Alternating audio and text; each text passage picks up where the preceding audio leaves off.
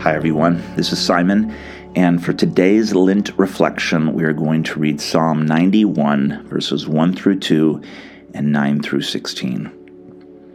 Whoever dwells in the shelter of the Most High will rest in the shadow of the Almighty. I will say of the Lord, He is my refuge and my fortress, my God in whom I trust. If you say, The Lord is my refuge, and you make the Most High your dwelling, no harm will overtake you no disaster will come near your tent, for he will command his angels concerning you to guard you in all your ways. They will lift you up in their hands so that you will not strike your foot against a stone. You will tread on the lion and the cobra. You will trample the great lion and the serpent. Because he loves me, says the Lord, I will rescue him. I will protect him, for he acknowledges my name. He will call on me, and I will answer him. I will be with him in trouble. I will deliver him and honor him. With long life, I will satisfy him and show him my salvation. I love this psalm. There's so much comfort and security in these verses. It's such a powerful picture of a God who's strong for his children. I especially love verse 2. I will say of the Lord, He is my refuge and my fortress, my God in whom I trust. What a thing to declare. What an incredibly comforting promise, and what a difficult thing to believe. Because in the real day to day of life's complex challenges, it doesn't always feel like God is keeping me from harm and disaster. And are all those angels on guard duty really keeping an eye on me and my family? Sometimes, depending upon the season of life, it's hard to know what to do with Psalm 91. It's hard to know exactly how to believe it. Nevertheless, I still do love these verses.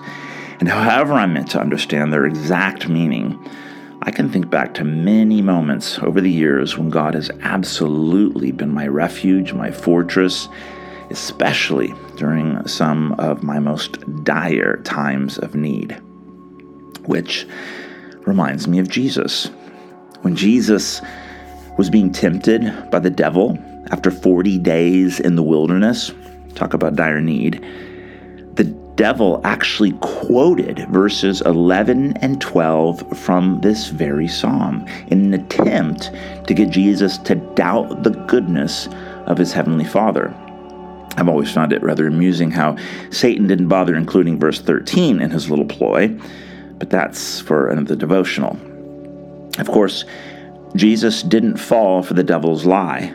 Jesus knew that his Father was good and trustworthy and able to protect him in the face of harm and disaster. And Jesus also knew that his Father's goodness wasn't somehow unable to remain true even in moments of great pain and suffering. Like, for example, when God's goodness was being radically and painfully displayed in Jesus on the cross, which actually helps me to understand what Psalm 91 is perhaps really all about. The Lord is my refuge and my fortress, my God in whom I trust, especially when I'm suffering. Because in Jesus, who is my fortress, even harm and disaster can become conduits of his redemptive love. Lord Jesus, you are my refuge and my fortress, my God in whom I trust. And I'm grateful that in your presence I am protected, and your goodness doesn't somehow get drowned out by the hard stuff of life. And Lord, I'm sorry for the times when I've given in to the temptation to believe that maybe you're not as good as you say you are. And instead of trusting you, I start testing you Lord, forgive me. And Holy Spirit, please help me. Help all of us to believe that you are good, always. Your faithfulness never wanes, your love never runs out, and that even in our suffering, you are still working, still fighting for your kids, and redeeming all things.